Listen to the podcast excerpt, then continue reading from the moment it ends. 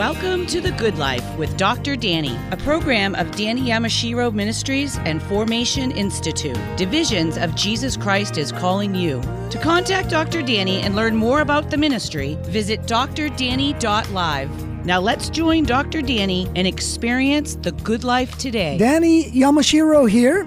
Welcome to The Good Life, encouraging you with inspirational stories to share with family and friends through perspectives of hope in Jesus Christ.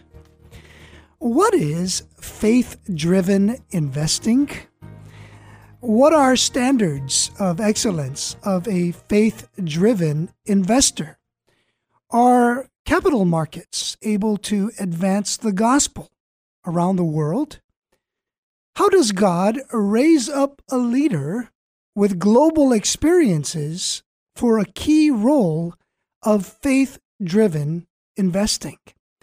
This is the story of Jake Thomsen, a man with an eternal mindset in the world of investing. We pause here as we typically do at the beginning of our show to remind you the reason we have the Good Life show is to share how the love of Jesus Christ makes a difference in the lives of people. I'm talking about Jesus' love so strong that he died on the cross for your sins and mine. He was buried and rose again on the third day, offering God's hope. Jake Thomsen is a partner with Sovereign's Capital, a venture capital fund that invests in faith driven entrepreneurs in Southeast Asia and the United States. Jake graduated magna cum laude in economics from Pomona College and later earned an MBA from the Fuqua School of Business and an MPP in International Development from Sanford School of Public Policy at Duke University. Jake lives with his wife Lauren and his twins, a daughter and son, in Washington, D.C. Jake, welcome to our show. Thank you, Danny. It's a true pleasure to be here with you, and I've been looking forward to being together. Jake, where did you grow up? Yeah, so I grew up on the windward side of Oahu in Kailua. So uh, various places all over all over Kailua itself, but Olomana, Aikahi. But I uh, spent the first roughly about 26 years of my life. You Now I was actually born on the West Coast, but my folks had met and married in Hawaii and moved to the mainland for a few years. Had my brother and I and moved right back to the islands. So I grew up there all through high school and then back for my first four years of my career. What was it like spending 26 years in Hawaii? People people envy that, you know. What was it like for you? They do. You know, the the question I get most often is, "What are you doing here?" uh, it, people, of course, hear about the islands and just the beauty and just so much wonder about the unique culture and the rest, and and they're they're spot on. It was an incredible place to grow up uh, incredible place to to still feel that is home right deep in my heart. Uh, the the culture and the people and uh, the, the beauty just it was it was incredible. You know, I I moved to the mainland when I was about 26 years old, and I don't think I truly had an appreciation for what a special place it was. It was just simply home until I did. But everything from the the pace of life, right, where it's such a such a, an isolated spot, which is sometimes consider a negative word, and yet you look at the the beauty of the culture and everybody being out there for each other, and it's a very tight knit place, and, and that's something that I've tried to recreate in various communities that I've moved on. But it's a big part of my story, big part of my identity. You speak about culture. Who influenced you most, Jake, in your growing up years? I'd say I have to include my parents in that, of course. Um, my parents were just wonderful, faithful folks. My, my dad, he actually had a, a, church in Kailua. My mom worked for a bank downtown. And I think that they influenced me more than anything because we were a family that, more than anything, we're typified by, by love, right? Two parents who sought to be loving and faithful to those in our lives and their marriage and our family. I think so many folks that I know, they maybe grow up in the church or exposed to, to Christianity and they I almost reject the truth claims just simply because they might see hypocrisy, uh, which unfortunately is is all too prevalent. And my parents were folks that that just sought to make it first and foremost in their lives. so seeing the way that they that they did life, that they prioritized people, that was just a, a big part of the influence that, that I took with me for, for years to come. And I'd say another person that I, I, have to call out is I had a second and third grade teacher. I had her for two years in a row, named Mrs. Ganiko at Maunawili Elementary School. And I cannot quite describe this, but I will say that literally not two or three weeks go by where I don't think about some kind of lesson from her class. Right? She was one of these teachers that sure I'm sure we learned math and science and reading and all the rest that you learn in those grades. But the things that I remember were those lessons that were uh, were much more than that. Um, for instance, first day of school, you'd bring in your pencils. That was on the list, and and she'd say, "All right, now everybody pull out your erasers."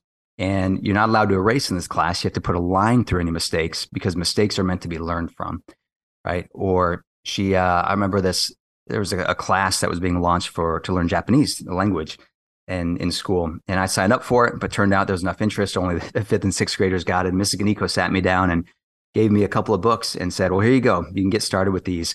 And it, it cultivated me a, a, deep sense that I can go and I can learn kind of on my own. I, I didn't need to rely on just the structures and what was put before me. And I'll tell you one thing, just for one last example. I think about this a lot, and I actually use this in my my daily communications. Is there was a time Mrs. Ganiko sat us down and said, "Okay, everybody, write down how to put on a sweater." And so, of course, that's pretty easy. And I'm saying things like, "Well, you know, put your head in in the hole and put your arms in the other hole, and and you're done." And of course, she held the sweater up in front of the class and would quite literally follow the instructions and put her try to put her head in, in that case in the, the sleeve right? And it just of course it didn't go on right? And she was making the point that we kind of have this curse of knowledge when we're visualizing something in our mind but we have to put ourselves in the other person's shoes and figure out how they're going to take it and be very crisp or clear in our communication and, and try to give somebody else a benefit of the doubt. Things like this that Mrs. Ganiko, I don't know if she'll ever know the impact that she had on my life, but she was a, a big shaping influence in the early days. I think she'd be encouraged if she were to hear you speak of her on this podcast. Uh, Jake Thomsen, uh, wow, what a, an indelible impression she she left on you, and uh, life lessons that you carry out to this day. You talked about your father. You mentioned a church your faith background. Tell us about yeah. your relationship with Jesus. Yeah, well, maybe I'll I'll answer that by talking about how it's it's evolved and um, a growing knowledge of of Christ over the years. And you know, growing up in the church, I, I, think I had a pretty similar story to a lot of people where that was almost the water that we swam in. Right, uh, accepted it as truth. Uh, really feel like had that personal relationship with Christ as I as I was growing up. Um, it was very genuine faith, but I, I, think I would say that it was untested, right? As anything that we're exposed to growing up is. And so while it was very genuine, it was really in college that I had a chance to to be at a college that that didn't necessarily value faith, and the professors there were probably more on the antagonistic side than on the supportive side. And I loved taking Bible classes from them because there was the the exploration of Scripture in in its historical context, but also from folks who didn't necessarily believe that it was the inspired word of God. And so it really challenged me to go in and have a, a deep understanding of my faith. And I'm the type of guy that I need to understand the big picture to be truly motivated in the day to day. And that includes my faith. And so being able to, to hear the objections, to research those, to dive in, to know that there is, there's such incredible depth and, and truth behind these truth claims, that was a big deal for me in college. And that's, that's when it really became probably my own and my motivating force that wasn't just part of my identity because it was real and yet very cultural at the same time. And I'd say the third big act of my faith is a very, a very gracious time of the Lord had showed me how my daily life is is influenced by it, not just in trying to to love others in the day to day. That's so important, of course, or even the spiritual disciplines, right, of of going before the Lord and just all the rest. But having a lens through which I see all of life through through my faith, and a big part of that was, I think my my time growing up, I probably would describe it if you've heard of the term the two part gospel versus the four part gospel. You know, just there is the two part gospel is this idea. You know, part number one that we are fallen, sinful people. Part number two, Jesus came to save us.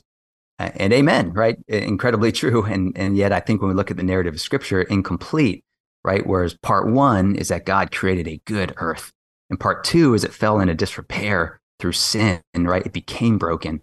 Part three is Christ did come to save us and call us to himself. But part four is almost what we are saved for, right? Not to accomplish anything through, through our acts or our works, but it's really this idea of looking forward to Revelation 21 when heaven comes to earth and we're resurrected and God makes all things new, right? This, this making things new is what he declares that he is doing at that time. And that is the kingdom. That's the kingdom of God. And Christ declares that it is at hand through his people. And so I caught a vision in my mid 20s this idea that my faith is a motivating force to join the work that God is doing in the world, that it's not just a one on one relationship. That's, that's the cornerstone of it. That's the important part of who is Jesus to me and, and who does he declare I am. But then what, what would he have me do to go love my neighbor and seek human flourishing and represent for my own story? And insofar as that can mean encouragement to others to, to know him or to become more like him.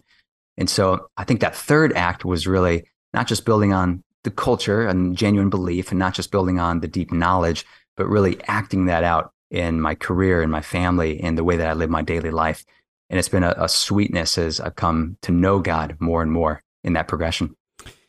There is uh, truly an, an eloquence by the way that Jake Thomsen speaks of his relationship with Christ and the impact, uh, spiritual formation, impactful moments that he has in, encountered, that he has uh, gone through or lived through over the years. When we come back, more from Jake Thomsen. Jake is a partner with Sovereign's Capital. It's a venture capital fund that invests in faith driven entrepreneurs in Southeast Asia and the United States. You can find out more at sovereigncapital.com. C.S. Lewis said, I believe in Christianity as I believe that the, the sun has risen, not only because I see it, but because by it I see everything else. That lens. Stay with us. We'll be right back. Wandering the road of desperate life, aimlessly beneath the barren sky. Leave it to me, I lead you home. James 3:13 says, "Who is wise and understanding among you? Let him show it by his good life, by deeds done in the humility that comes from wisdom." The Good Life with Dr. Danny is brought to you by generous sponsors. Thank you to Coach Dino Babers and Mrs. Susan Babers, Mr. Edmund Jung and Mrs. May Jung, Mr. Rodney Arias Sr., A1A electrician, Cedar Assembly of God, and the Thursday Men's Breakfast, Boston. If you, your business, or your church would like to support The Good Life with Dr. Danny, please visit drdanny.live. Join our partnership team. That's drdanny.live. Thank you.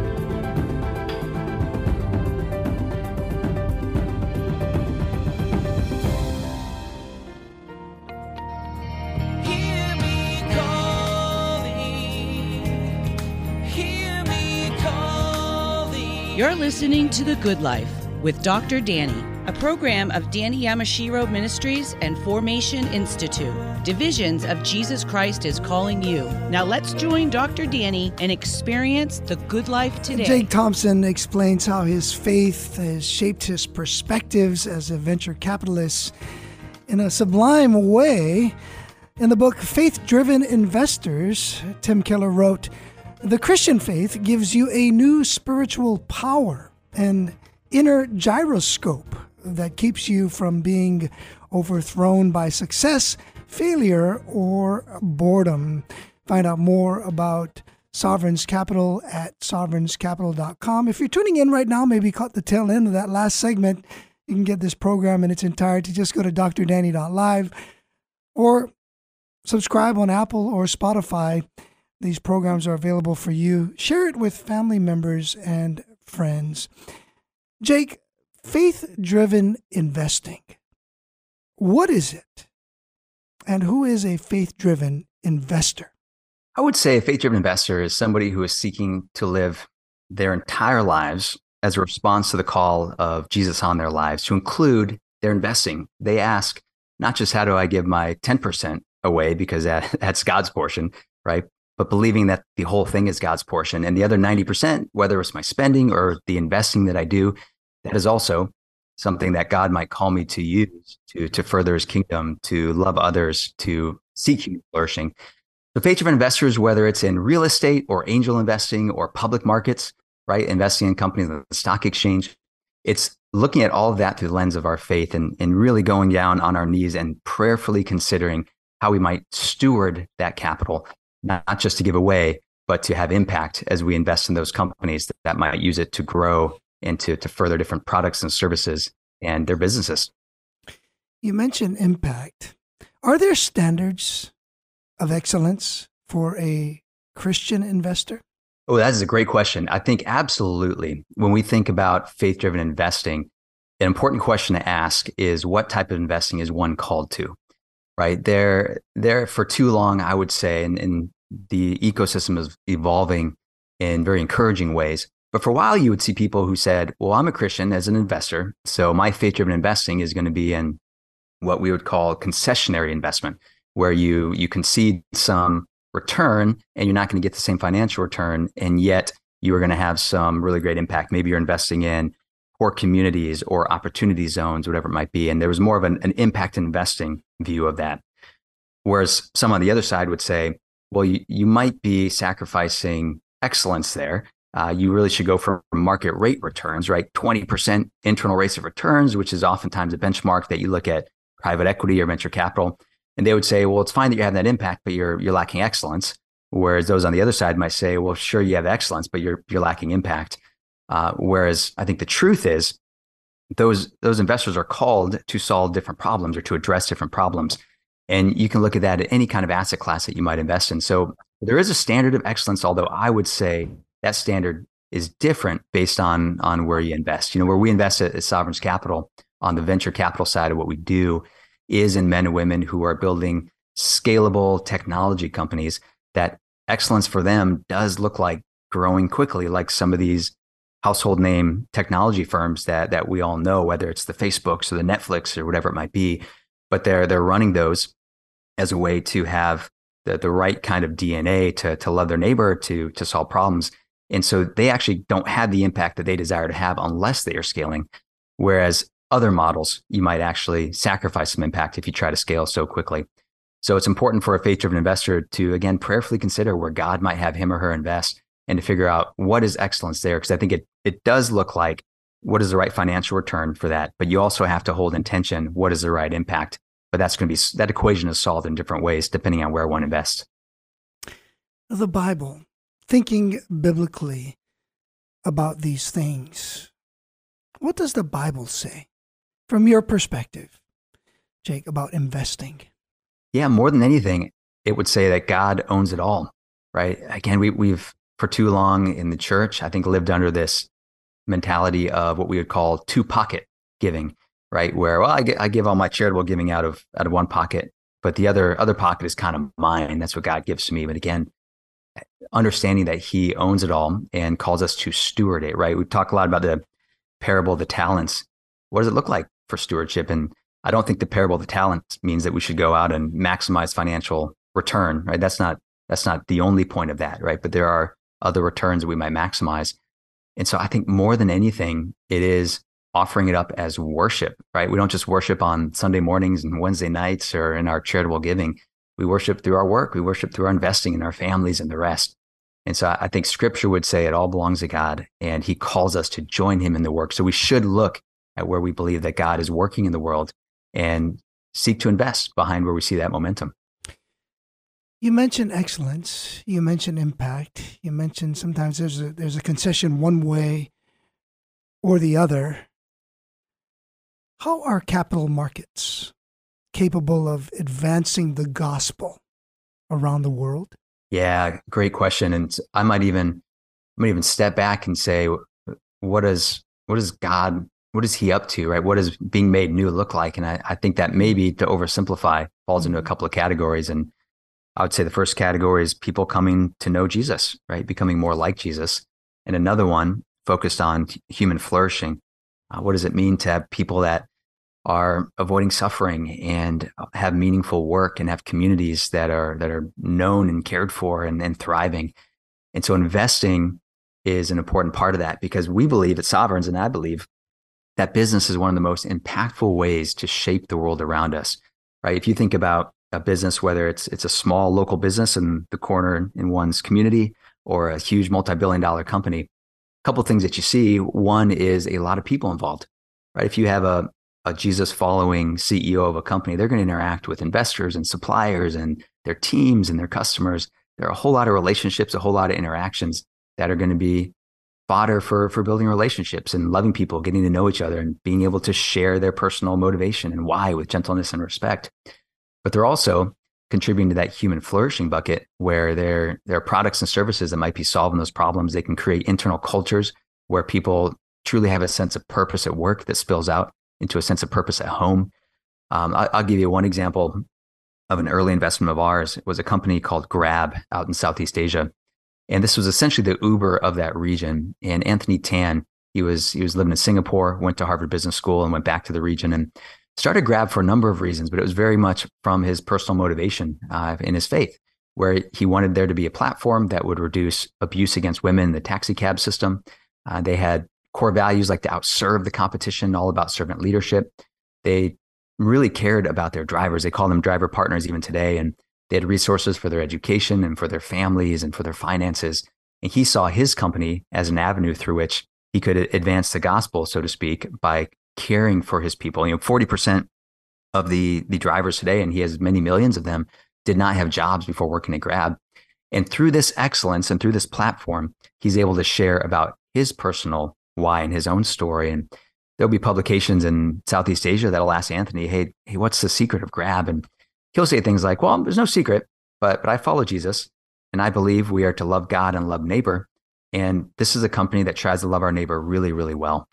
So he's able to have a platform that, that shares his personal why because of the excellence of the company that has scaled up to the degree it has while contributing to human flourishing.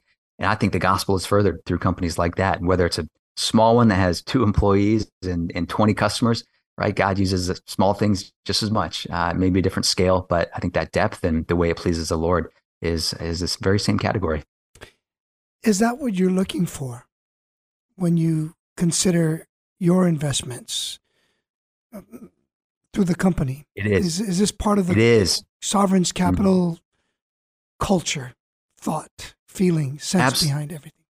ethos. Absolutely. You know, we invest in in faith driven founders who are seeking market rate returns. Uh, that that's just the area that that we've doubled down on, and yet doing that in a way to live out their faith and seek their calling. So everybody that we invest in has what we would call a spiritual integration plan, where they're thinking through how does my faith impact the various aspects of the company internally, externally. Yeah, it's going to look different for every single company. There's no, we like to say one size fits one. Uh, and yet somebody having the the encouragement to think through that and really the license too. Uh, there aren't very many venture capitalists who, and I'll step back and say venture capital is known to be a, pretty pretty tough taskmaster, right? You, come in, you're you're investing some money, you take a portion of the company that you own, and most venture capitalists would, would really push those entrepreneurs to grow in ways that are really easy in the boom times because everybody's on the same page and everybody's celebrating. But times even like today, right, where the market's aren't growing quite as quickly. Just gets harder. It gets harder for the founder. Venture capitalists get a little emotional, a little uneasy, right? Their returns start to start to decrease, and that makes their job harder. And so you don't see a lot of partnership, a lot of grace. And so sometimes that relationship is uh, has some friction. So for these faith-driven founders to have a partner where we can say, we not only are okay if you do this, like we actually want to encourage you to figure out how does your faith matter. I think I think that's important because a lot of these founders they'll have church communities who don't really get the tech culture they're part of, but they'll have the Silicon Valley style tech communities that don't get their faith. So we we seek to be those partners that can understand both sides of what they're doing and be a deep encouragement across both sides to help them to succeed uh, in the various aspects of their identity and their work. Jake, when we come back, let's talk a little bit more about the relationship, healthy working relationships uh, with, between entrepreneurs and investors. How, how might that be experienced. Let's talk more.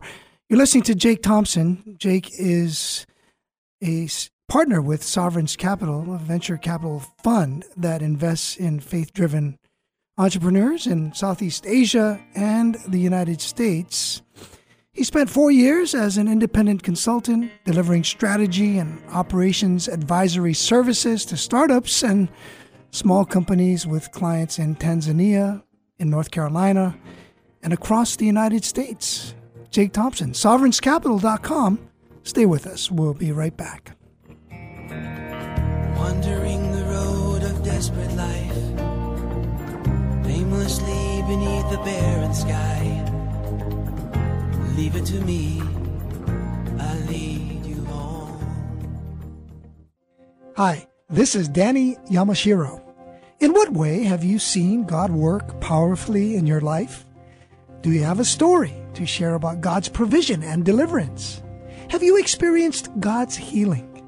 Do you have a testimony that will encourage others? 1 Thessalonians 5:11 says, "Therefore encourage one another and build each other up." I want to share your story on our radio podcast. Please visit drdanny.live and share your Jesus story by clicking on the link at the top left of the home page.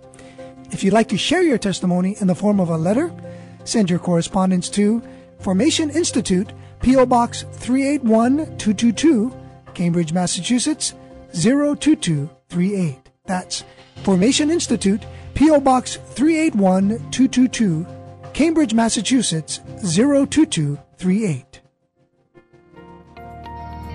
Hear me calling, hear me calling. You're listening to The Good Life with Dr. Danny, a program of Danny Yamashiro Ministries and Formation Institute. Divisions of Jesus Christ is calling you. Now let's join Dr. Danny and experience the good life today. As lead associate in the strategic innovation group of consulting firm Booz Allen Hamilton, Jake Thomsen launched and managed a SaaS cybersecurity risk product for large IT organizations and led business development for energy offerings in Jakarta, Indonesia. He also helped to start up the Internet of Things IoT division, which developed and delivered IoT products and services to Fortune 100 companies. He joins us today, Jake Thomsen of Sovereign's Capital. Jake, before our break, we are just touching on relationships. How can entrepreneurs and investors experience a healthy working relationship? It's probably harder than you would think. Uh, it, as I mentioned, there, there's this inherent power dynamic when somebody comes in and invests money. Right, there's almost a sense of okay, we're the money, and we've we've got the influence here, and uh, it's it's it's a tension because what we want to invest behind is the vision that God has put on the heart of the entrepreneur, and so we try to do that a little bit differently at, at Sovereign's Capital. You know, we we have the ultimate model of power dynamics, right? Jesus coming to earth and and you couldn't have more of a, a, disparity in power there. And yet how did he use that power?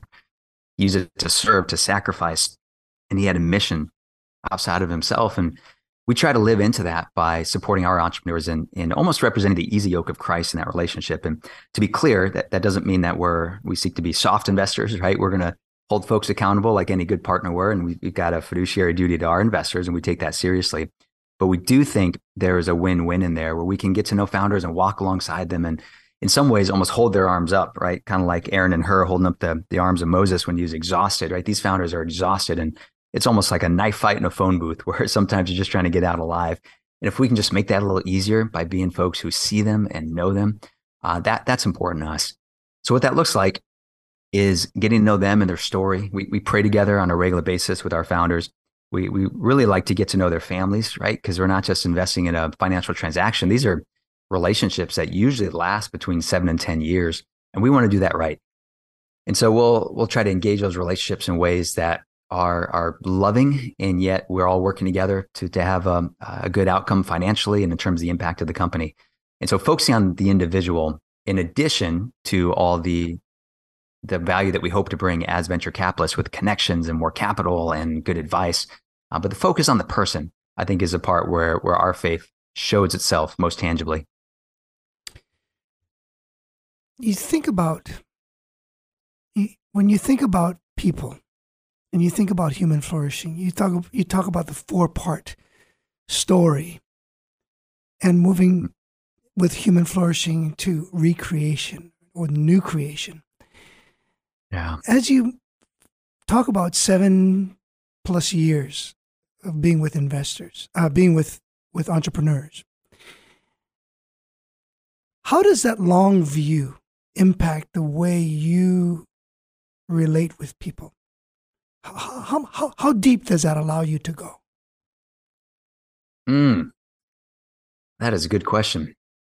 I might answer that from a couple different dimensions. One thing that I, I, never expected that I would be at a firm that has a Christian mission, working with a bunch of, of other believers. It, it's you know, even when I joined on, I thought, gosh, is this is this the the place for me? Uh, and yet, it has been such an incredible blessing to be able to invest in these faith driven founders and sharing a common faith has been a big part of that. Not only do we get to pray together, but we really, our core of our theology is we believe that these are eternal relationships. And these are seven years of much longer relationships. And we're on a, a similar mission. Everything around the four part gospel I mentioned, that is motivating these founders as well. They, they're not just trying to make a buck by having an exit from a company, they're trying to make an impact through the power of Christ in joining the work that they believe he's doing. And so for us to be able to, to work together, it does feel like the body of Christ where we're serving, we're different parts serving different purposes, but we have a similar mission, one body, and we're all we're all taking steps and moving in the same direction with a similar view. And and that brings a, a sweetness to those relationships. And so I would hope that'd be the perspective that we'd have with every interaction we have, right? You, you mentioned C.S. Lewis earlier, and I, I love his quote about we could truly see the nature of the person standing before us. You know, we would cower in fear and even be tempted to worship them, right? Being made in the image of God is such a such an incredible thing that we can hardly wrap our minds around. At least I can't. And yet these are the folks we're interacting with each day. And to partner with founders as they are living from that image of God and representing for the for the God who who they reflect uh, is a true privilege. You're taking risks. They're taking risks. What is the role of risk in investments? Mm. You know, so much uncertainty in starting a company. Um, venture capital is known as high risk, high reward, right? We invest in 10 companies as an example, and we expect five of those to go to zero, to be worthless after a while. One or two to really be the winners that drive that return, and the rest to maybe get our money back a little less, a little more. And so it's a it's a highly risky area, and uh, that that's just part of the as part of the DNA of the space. And so it depends on the asset class that you're in, but suffice it to say that any asset class, any company, there are unknowns and there, there's risk there. I think as believers, we're, we're called to risk, right? Uh, as you don't see very often, whether in scripture or the great stories of heroes of the faith, uh, they're not living, I mean, they're living quiet lives in some ways, right? In, in the ways that Paul writes about as far as being good community members and the rest. But when they see injustice, when they see where God might be working, that they will take that risk. And so I think this is this is no different. I'll tell you the the long term nature of it certainly been a challenge, at least for me. I mean, so many of us grow up and whether it's school or in early career and the rest, there, there is that pretty quick feedback loop of how you're doing, whether it's grades or performance reports and sales goals, whatever it might be. In the kind of investing that we do, you are investing and you don't know for seven to 10 years what's working, what's not. You have indications along the way. But I think this is the time now where a lot of companies, whether public or private, their valuations are are really getting crushed and, and going lower where I think people are wondering, well, even those milestones along the way, that's not necessarily indicative of where things end up. And so it, it really is a challenge. You know, I, I've had to almost struggle with identity where I realize that it's very easy for me to get satisfaction from those clear marks that things are working along the way rather than uh, complete satisfaction from everything we're talking about with their relationships and relying on the Lord to do it. I think some of that might just be simply the curse of work, even though we're called in our vocations to, to make something of the world through that work. Uh, but it is a challenge, both taking that risk and the ups and downs that come with it, but also the time frame under which we're investing. Risk and faith.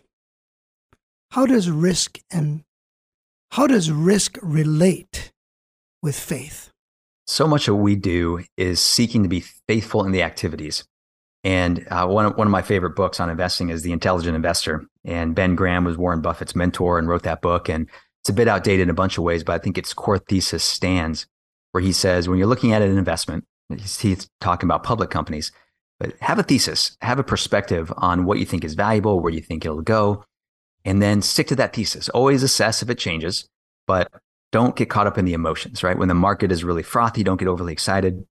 When it's really dour, don't get overly down on it, right? Stick to the to the thesis that you know will play out in the long term, as long as the thesis still stands. And it's such a, a secular view of investing, a, a wonderful, insightful view, but it's secular, and yet a beautiful example of what I think faith and risk looks like. It's it's using your head to make up your mind on what you believe is true, and then not letting the the emotions get the better of you. And even in a space like ours, like venture, where there's so many unknowns that continue to unfold, it's being faithful in the activities, both in the investing side and how to do that well as an investor, but also on the faith side to make sure that even when it is stressful or when you worry that people maybe aren't working as hard as they should or, or made an unforced error in something that they were doing to structure up an fundraising round, whatever it might be, right? To be able to interact graciously and address the issue, but yet love them in the process. Faithfulness in the activities and trusting God for the results, I think, is a good way to approach risk in life, but, but also in investing. Mm. Jake, let's move a bit here and uh, take a bit of a turn. You talk about the eternal mindset. You're speaking from the eternal mindset, an eternal mindset.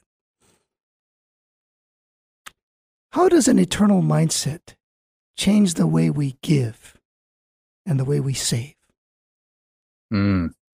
Like so much of, of stewardship, I think an eternal mindset puts a responsibility on us to say, I need to take this seriously. I need to do this well. And yet, open handedly understands that it's not up to us. Right? We can save, we can invest, we can do all the rest. And yet, there are things that happen in the world. And fortunately, we live in a country at a time where we aren't exposed to quite as many of these.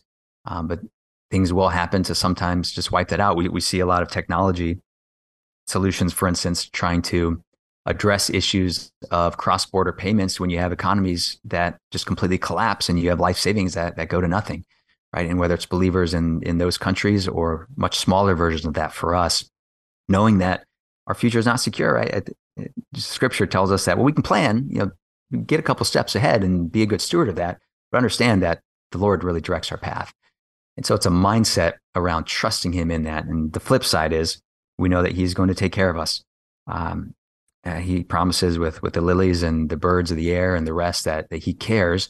Now, that doesn't necessarily mean that our bank accounts will swell or that it'll even be where they need to be when we have deep needs. And I think we we live into the community of believers that can uh, can care for each other and the rest. And yet we do recognize the eternal mindset that there will be sufferings. And sometimes our hope is in when God makes all things new. I think oftentimes he works in the meantime, but not, not all the time. But if we are are leaning on Him and holding to Him, then uh, then we know that we'll end up where He wants us to be. And yet, in the meantime, I think what faithfulness looks like is seeking to to save, to not overspend, to yeah in, invest appropriately. But you know, we'll we'll meet somebody, and if they want to put all their life savings and venture capital, well, that's not very wise, right? That should be more like five to ten percent max.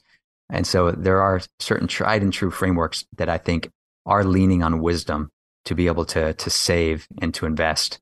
Uh, and, and I think we should avail ourselves to those as well.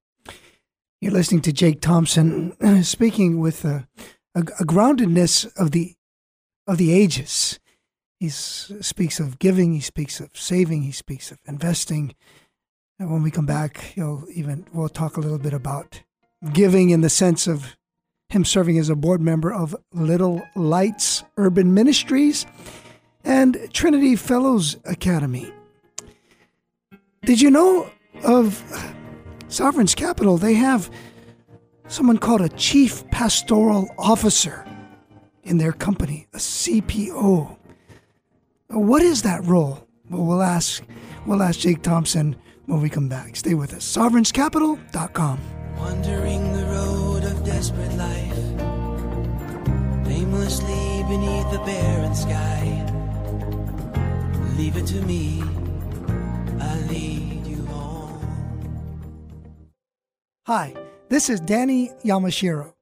A woman in Boston recently told me, I listen to your program every day and was inspired by the man who became an NFL quarterback. A person in Orlando said, I heard your podcast of the man who came to God during the Jesus movement.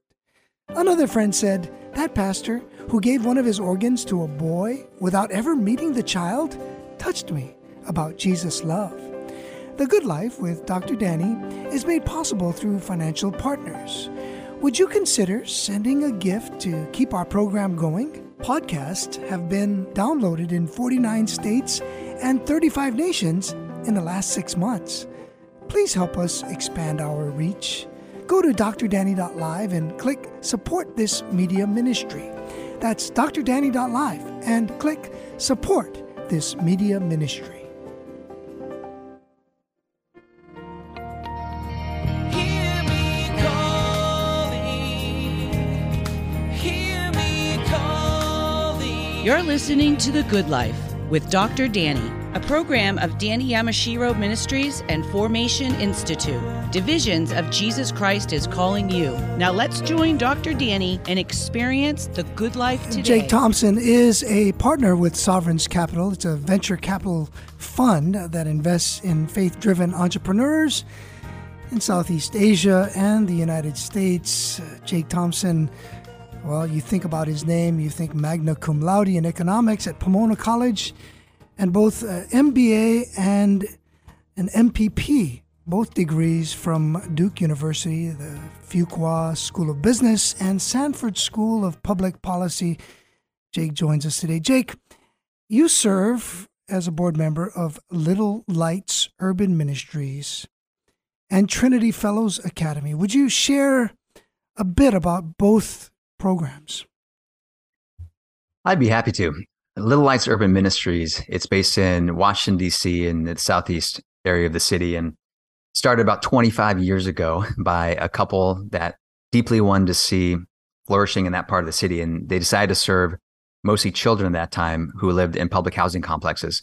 And so it's a, a wonderful classic ministry that offers tutoring and mentoring and after school support. And uh, it's grown over the years to support the families of these kids as well. And it is is such a redemptive force in the lives of these communities. And you know, my wife and I we moved to to Capitol Hill in D.C. and uh, Little Lights was right down the road, along with one of the the public housing um, communities that it served.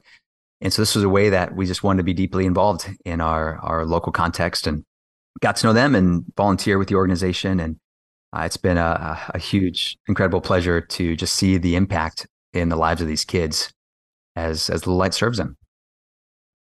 And then Trinity Trinity Fellows Academy. So this is an organization that that actually recently decided that the mission that it was going after, given the cultural context today, it, it probably wasn't quite as relevant. And so one the, the only one of the very few nonprofits I've I've ever known that ended very very well.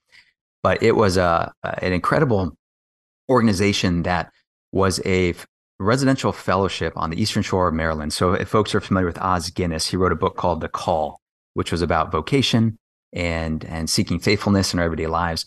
He he actually launched this. He spent time at a community called L'Abri in Switzerland in his formative years back in the 60s. He wanted to have a version of L'Abri on the Chesapeake Bay. And so he launched this, and, and it was unlike anything I, I ever experienced. I was actually listening to a radio show in Hawaii when I was there working at, at a, a bank that I had heard about this organization, and it was what prompted me to, to move away for um, back when I was about 26 years old. Uh, and the structure of the program is a group of 12 young professionals, most about three or four years into their career, long enough to have the questions to ask about what it looks like for my faith to impact where, where God has me. And they would go and they live together and work together and have speakers and have C level executives and politicians from DC and, and folks coming in to talk about how their faith had impacted the way that, that they go about their careers.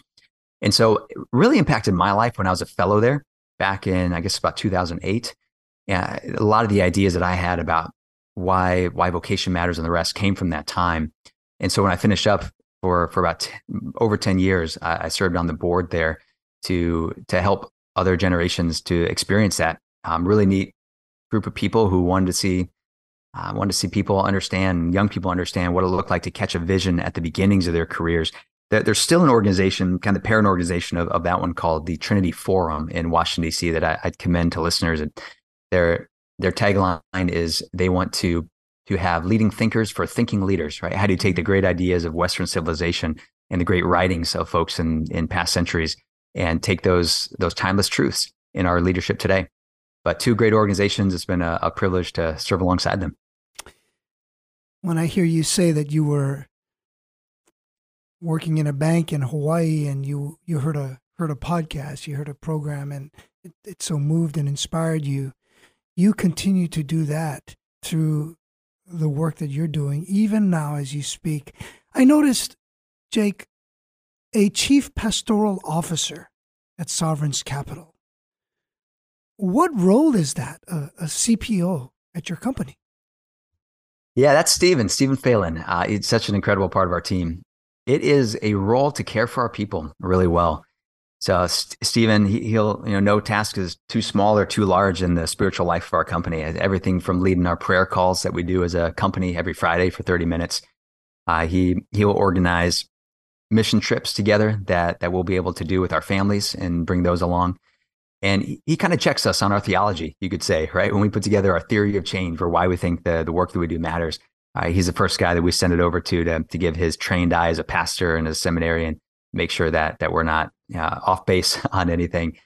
And he's available for all of our team members. If you think about the the classic corporate chaplain of a sports team, right? There are more more and more companies that are having those types of roles, and I think that's a good fit for more traditional companies. They're they're taking on a fresher view, you could say, or a fresher um, instance with companies like Forte. It's a, a led by faith driven founders who are seeking to offer those same counseling um, chaplain services for for companies that is maybe is a little bit more of a fit for Silicon Valley type companies.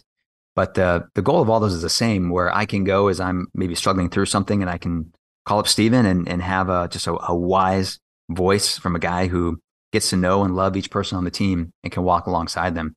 We believe that that culture is probably the most important thing that any company, including ours, can spend time on. And having a, a CPO serving our team is one way we try to do that. Uh, a man with a a law degree and a master of divinity degree. What a combination. That's that's right. He's a unique guy. We, we love Stephen. Speaking of ministry and the pastoral role, how has the Lord helped you, Jake, through difficult times? Mm. Gosh, we could probably spend the entire hour talking about this. You know, I, I think my answers would be the, the, the classic places that his people have turned to over the years, right? In in scripture and in getting my perspective right, even in those difficult times, right? By almost being reminded who I am, the story that I'm living into, what he's going to do at the end of that story, right? That, that he even is at work today, each day, and calls me to himself to experience joy in him, and that joy overflowing into other people is the most important thing that I can do each day. And yet, in those times of of suffering or challenges, it can be very easy to to lean on my own understanding, my own power to solve those problems. So I think scripture is, has got to be a big part of that. Uh, the community around me, uh, chiefly my wife, Lauren, uh, having a partner like her going through life with, who can just be somebody who is who's there yeah, through through thick and thin, and is going to listen and support and know me. Uh, but by extension, one of the reasons that that we moved to the community we did is because there was there's built-in community of folks that saw saw life in similar ways, and they wanted to love the city in similar ways, and they were believers who uh, were animated by that. And having having a small group and a community that isn't just the classic, hey, let's go and we'll talk about this book, and we're probably frustrated because one guy talks too much, and I need to get my mm-hmm. point in. Mm-hmm. Right? People really doing life together has been a special thing, and to be able to lean on that community in good times and bad. You know, now in my early 40s these days, and it's been so neat to have that that consistency of some of these relationships. You know, some of my best friends or, or 10, 15 years where we have been doing life together and truly doing life together, not just being in touch. So I think scripture and, and marriage and my community would be the, the biggest answer to that. And, and of course, and the thread through all of that is, is just my relationship with Christ as I spend time in his spirit ministers to me and comforts me in the way that he promises. Where did you meet Lauren? I met Lauren through friends. It was actually through that Trinity Fellows Academy. The executive director of that his wife had grown up with Lauren. And so they had tried to, to set us up from afar. But at that point, I was in Maryland outside of DC. She was down in South Carolina. I had just gotten out of a, a long term relationship. And I thought, gosh, that's like five states away. Uh, how, how, desperate do you think I am?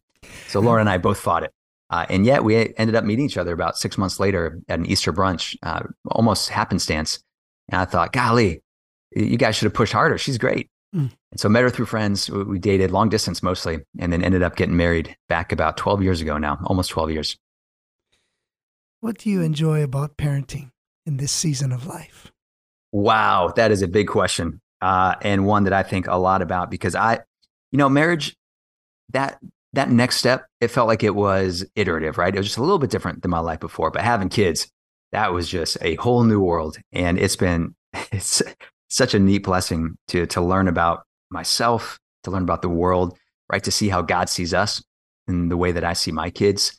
And there's I used to say that that venture investing is one of the most humbling things that you can do, right? Because you you influence a lot but control very little. But I've come to believe that parenting is indeed the most humbling thing you can do mm. because you same thing you can you can raise your kids up and the rest, and yeah, these are independent people, and uh, and that doesn't mean that our our responsibility changes. And it is is such a joy. You know, we've got we got started a little later than expected, but have six year old twins, and uh, since since that bio was written that you read, we also have a, a two year old COVID surprise, John Henry, and all three of them are just incredible joys. And so being able to being excited to to get home from travel, to get home at the end of the day, to just see the way that they learn and uh, the way their minds are expanding, and they're made fully in the image of God, but they almost are growing into that in in new ways as they become uh, people who know and who feel and who have their personalities come to life. So it's it's been it's been an incredible pleasure to to be a father. One that more so, you know, if I had any advice for my younger self, it probably would be to have kids earlier because it's such a, a sweetness in life and a depth that that I don't think I truly appreciated before the fact. A prayer, Jake. Would you pray for our listener today? Someone might be going through a few bumps in the road related to a number of things that you've shared, or one that stands out particularly to them. Would you pray a prayer for this dear friend who listens? Absolutely. I'd, I'd be happy to. Heavenly Father, we thank you. We thank you that you know us, that you care about us. You know the number of hairs on our head, God, and, and you care about every circumstance that we have. And we are all pressured to pretend like we have it all together and to to walk into situations and to have the answers, God. And yet we know that our answers are in you, that we do our best and yet there's still suffering and brokenness. And Lord, I pray for this listener and listener that might have things going on that might be in despair, that might be lacking hope. Lord, I, I think about Zephaniah 3:17 says, Lord your God is with you. He is mighty to save. He will take great delight in you. He will quiet you with his love. He will rejoice over you with singing. Lord, I, I lift up this listener and for you to look at him or her and be so enraptured with who they are that you just can't help but bust out in a song, Lord. What an incredible observation of who you are. So we pray that you lift them up, bring people around them, bring truth to them. Lord, we recognize that we will feel emotions of anxiety and depression, whatever else in the brokenness of this world. And yet we do have a hope to look to, Lord. So we lift them up. We thank you that you have those answers. Uh, we pray that you would have the hands and feet of your people to, to administer that grace to them uh, we thank you for them and, and how that they are living their lives right now. I pray in Christ's name. Amen. Amen. Amen. Jake Thomsen, thank you for being with us today.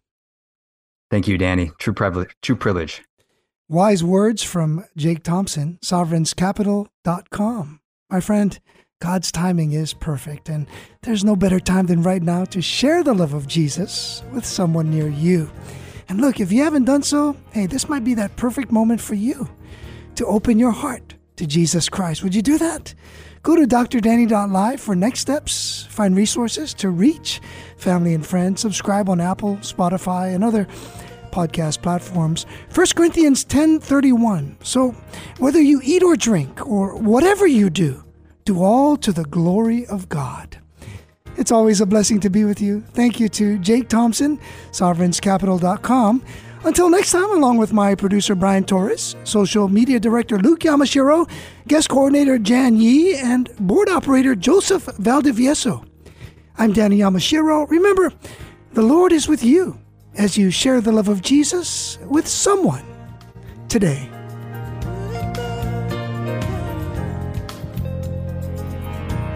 Thank you for listening to today's broadcast of The Good Life with Dr. Danny. We hope that today's program has been a blessing for you and that you may find hope in hearing how God's Word affects people from all walks of life. The Good Life with Dr. Danny is a listener supported program, and we'd like for you to prayerfully consider becoming a sponsor or donor. To contact Dr. Danny and learn more about the ministry, visit drdanny.live That's drdanny.live. Be sure to tune in weekdays at 6 p.m. to hear The Good Life with Dr. Danny.